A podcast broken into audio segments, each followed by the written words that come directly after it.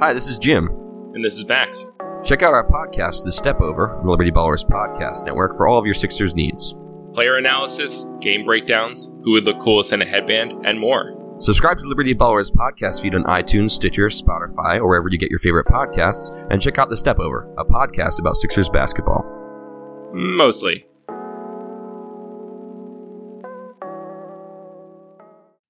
Hello, welcome to Checking Out the Competition. We have reached that point of the season when we finally play the dreaded Pittsburgh Penguins, who obviously we hate. Although, honestly, I don't know about you guys, but I'm getting exhausted about hating the Penguins. I think I'm over it. I'm going to find somebody new to hate. Anywho, Penguins. And I am joined by Mike Darnay of Pensburgh.com, which is the Pens blog on the SB Nation network. I know you guys all know about this one. Michael, how are you today? I'm good. How are you? Good, thank you. It's Michael's birthday, so everyone can say happy birthday to him on Twitter when this goes out on not his birthday. Thank you. Which will be fun. Okay, so let's get right into things. So the Penguins, I feel like, always get off to slow starts, and then they just somehow find a third and fourth gear in the second half of the season and just crush it all the way into the playoffs. Seems to be like a thing that they do. But this year seems like an extra slow start. Like, this feels not like typical Penguins. What is up with your team so far this season? Honestly, I don't know. You are absolutely correct, though, that they do tend to start slow. It's a dangerous game to play, but they have shown for at least a few years now that they can kind of turn it on after the first of the year and start playing better when it really matters and try to go into the postseason on a hot streak instead of playing a 10-15 game win streak in November and December to then be worn out by the time the playoffs come. But I don't know what their issue is. They seem to be very careless with the puck. It's certainly not for lack of talent. Other than their goaltending issue, which I know we're going to get into, they just seem to be playing careless. That seems extremely strange for the Penguins. It really is. Yeah. Like you watch games and there's plays where they have easy clears out of the neutral zone along the boards, and instead they decide to pass it up the middle, and it gets picked off for a breakaway, and it's just like, oh, it's going to be one of those nights. One thing I learned when doing these little Q&As is that pretty much every fan base suffers the way that we do in some way. So I know is that way that I just mentioned one of the ways? We have been suffering a lot through sloppy and careless play. It's been a theme for us this season. And I think it's more irritating than when they're outright bad. Yeah. It's when you know that they're good enough, but they're playing... Like they lost 5-1 in Ottawa 2 weeks ago. It's like, what are you doing? Hey, we just choked on a lead to Ottawa the other night. So, you know. High five. Get on our level. Yeah. Okay, so to get to Matt Murray, and there's a couple of things I want to talk about with him. To start off, I read a tweet today that seemed to indicate that the Penguins might be looking to move Matt Murray and possibly pick up one of the goaltenders whose names are being kicked around, like Ben Bishop, or not Ben Bishop, Jimmy Howard. So what's up with Matt Murray? Do you think he's ever going to get back to the form that he was at when they won the cup? I think he will. The question, and the most important question, is when. It doesn't do the Penguins a great deal of good if he gets back into form in February and then loses his game again heading into March and April. He's on injured reserve right now. It seemed to be that it was a lingering issue he was trying to play through. So from my perspective, I'm hoping that his poor level of play is simply related to an injury that needs time to heal.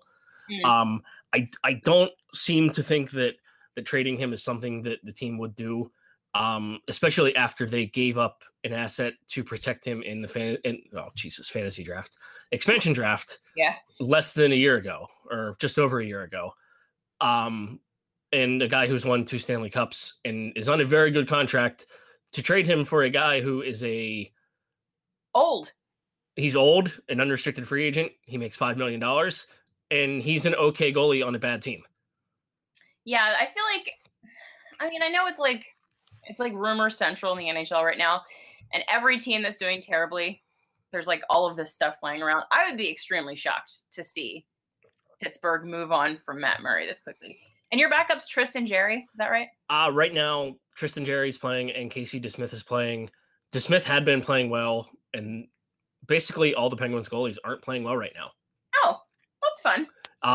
On the Dying Alive podcast that I'm a part of, we were just discussing how Brian Rust is playing very poorly and he's not getting good goaltending while he's on the ice, but neither is anybody else. Oh, God. Again, Mike. On the ground. What is good goaltending? Where do you find it? I don't know. It seems, I think it's a myth, but yeah. Anyway, so one of the big, pretty surprising to me things that the Penguins did this year was bring in one Jack Johnson, who for some reason, NHL general managers continue to believe is a good and effective hockey player. How's he looked through about a quarter of the season? He stinks. Oh, okay. That's all there is to it. Every now and then, like one of the things that the Penguins local media was, I'm guessing, were kind of fed from Penguin channels were Jack Johnson's ability to make a good first pass out of the zone. Well, the problem is he often makes a bad play before he has a chance to get the puck. So he's just not good. He chases the puck a lot. He's all over the place. What kind of minutes is he getting? What's that? What kind of minutes is he getting? Recently he's been playing with Crystal Tang. So that's a thing. Yeah. Which, whether you look at it from the perspective that Jack Johnson could bring Chris Letang down or that Chris Letang is the only defenseman on the team who's capable of propping him up. That would be the positive way to look at it. Ah, the old Andrew McDonald method. Yes. Stick him with the best guy, and then they kind of just even out to average. Yeah, whereas if you put him with an okay guy, they're probably going to be really bad together. Average, yeah. So I'm going to hop around the questions that I sent you a little bit because I feel like this is a good time to get into coaching. Since Sullivan took over for you guys, I think he's been arguably the best coach in the league. Obviously, when he took over for you guys, it was a huge turnaround. You guys were struggling big time under Johnson, and then Sullivan came in, turned everything around. You guys go on to win the cup. Win more cups with him. He seems really good. But lately, with this struggling, I don't know. I can't remember where I read this, but I did read something about perhaps his leash is getting shorter. Is there any chance in the world that Mike Sullivan could be losing his job? I could see why people would think that when you're a team that lost 6 in a row and won one game out of 10 just 2 weeks ago. Mm-hmm. But I still don't think so. I talked about this elsewhere. I don't think this is a situation like we saw with Joel Quenneville or even a situation if we want to talk about the Flyers a few years ago with Peter LaViolette, a coach who had not won a championship with the team goes on a losing streak. Then it's like, okay, this coach has lost things. We need to get rid of him, which for the record, I don't think was the right decision with LaViolette. But I compared it to if the Columbus Blue Jackets went on an 8-game losing streak right now, Blue Jackets ownership and management would probably have no problem firing the coach because they haven't gotten over the hump to where they should be. Right. Whereas with the Penguins, you win back-to-back cups, you've kind of given yourself quite some wiggle room. I would imagine when you somehow manage to win 3 cups in the cap era, you might be wanting to keep the guys who put that together around. Yeah. And the other thing is I don't think this is a situation like Chicago where Stan Bowman felt like the walls were closing in on him, so firing the coach was a move to save himself, whereas Jim Rutherford was just given a contract extension. So I'm guessing he's been given ownership's blessing as to see this through however you see fit. So speaking of all of those Stanley Cups, I think that this, up until this season when it kind of became clear that the Penguins were struggling a bit, their perennial like, okay, maybe these guys are going to make another run for it. Do you think that this core that you guys have that has won 3 Stanley Cups, do you think that they have any kind of window left or has it just completely closed up?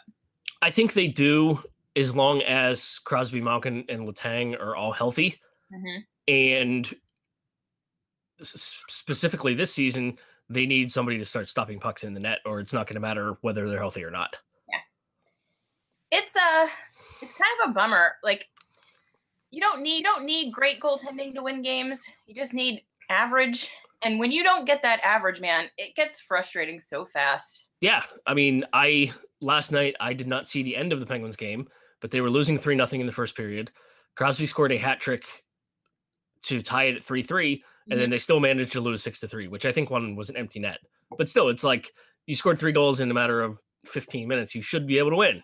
Yeah, so I was like, I wasn't watching that game. I don't think it was on TV here, but I was kind of like following it along on the internet. And I thought to myself, oh, great. Just ahead of Saturday's game, Sidney Crosby has decided to pick up this shitty hockey team, put them on his back, and go ahead and do that thing that he does where he just wins for them. That's what he's been doing for the last week and a half or so.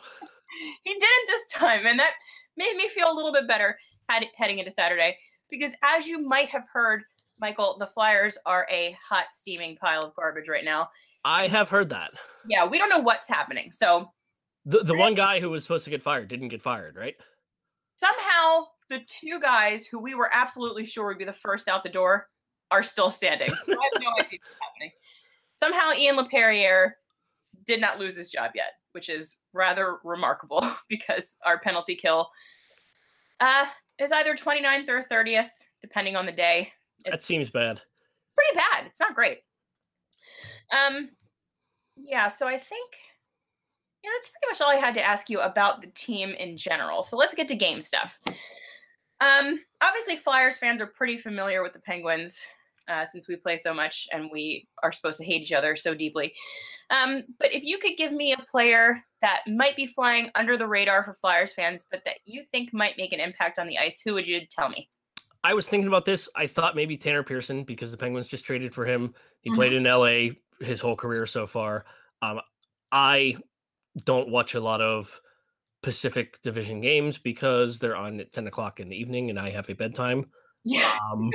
So even when he was traded to the Penguins, I'm like, I don't know a lot about this guy other than what I saw from him during the cup runs for the Kings in 2012 and 2014.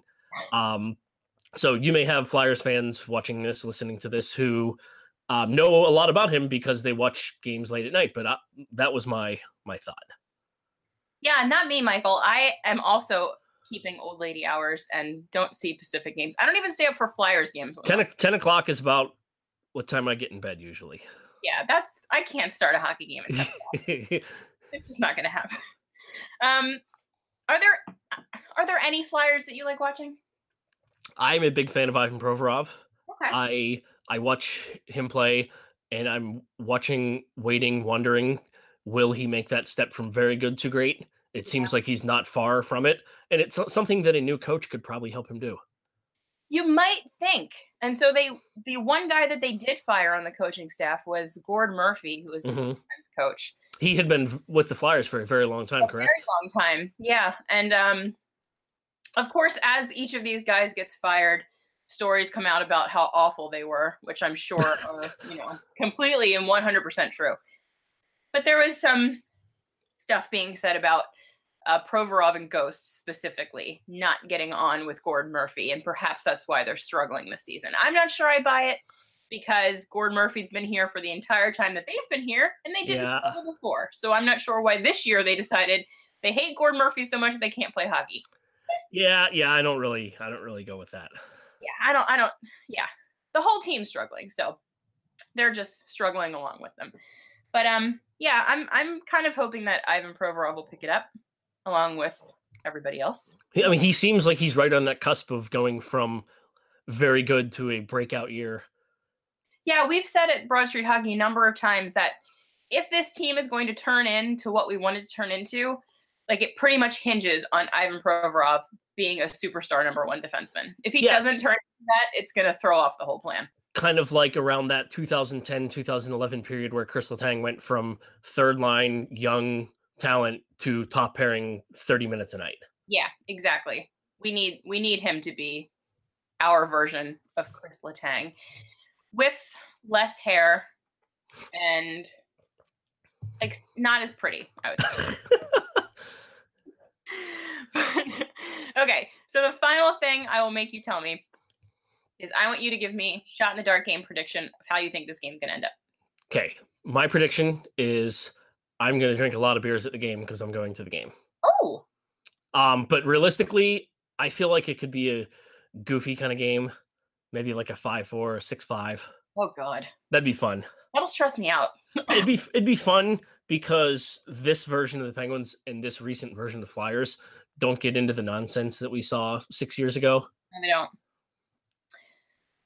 Oh, so I'm guessing you're saying like 4-3, 6-5. Something like that, yeah. Because you said it's going to be fun for you, so I'm assuming that you mean the Penguins are going to win. Yes, obviously. Okay. So, as a person who literally never gets these game predictions even close to right, I am going to say, God, I don't even know who's going to be in net. I don't know who our goalie is right now. Stolarz, maybe. But, well, DeSmith played for the Penguins on Tuesday. And Jarry played last night. Oh. So it's anybody's guess as to who's going to start for them too. Is either one of them acting as the number one right now, or are they just kind of trading? DeSmith had been. Okay. And it was a back-to-back, so I'm guessing they might go back to him. Gotcha. Okay. I'm going to say 4-2 Flyers, fourth goal is an empty netter. I'm gonna skew positive this time. Yeah, yeah. It's against my nature. Try to force it to happen. Yeah, I'm gonna try to will it just by putting it into the universe. Maybe it'll happen. Okay, so I think that's all I've got to talk about, Mike. I felt good about this. That was good. Yeah, it was good, right? I was. Thank you for having me. Yeah, no problem. So everyone, again, this was Mike Darnay from Pensburgh.com. You can find him on Twitter.com. You're M Darnay. Mike, Darnay. Mike, yeah, the whole name spelled out. Yeah, so we will see you Saturday. Let's go Flyers. Hello, I'm Spencer Hall from SB Nation, and I want to tell you about my new show, It Seems Smart. It Seems Smart is a show about people doing things that, for some reason or another, seem smart at the time. Those things might include doing a little cocaine and driving a bike up a mountain, or, I don't know, maybe racing 100 miles per hour across the country in the middle of the night with no one's permission. Or even stealing a bat from an umpire's room in a Major League Baseball park. Check it out, and if you like it, tell a friend. I'm Spencer Hall. Don't do anything smart.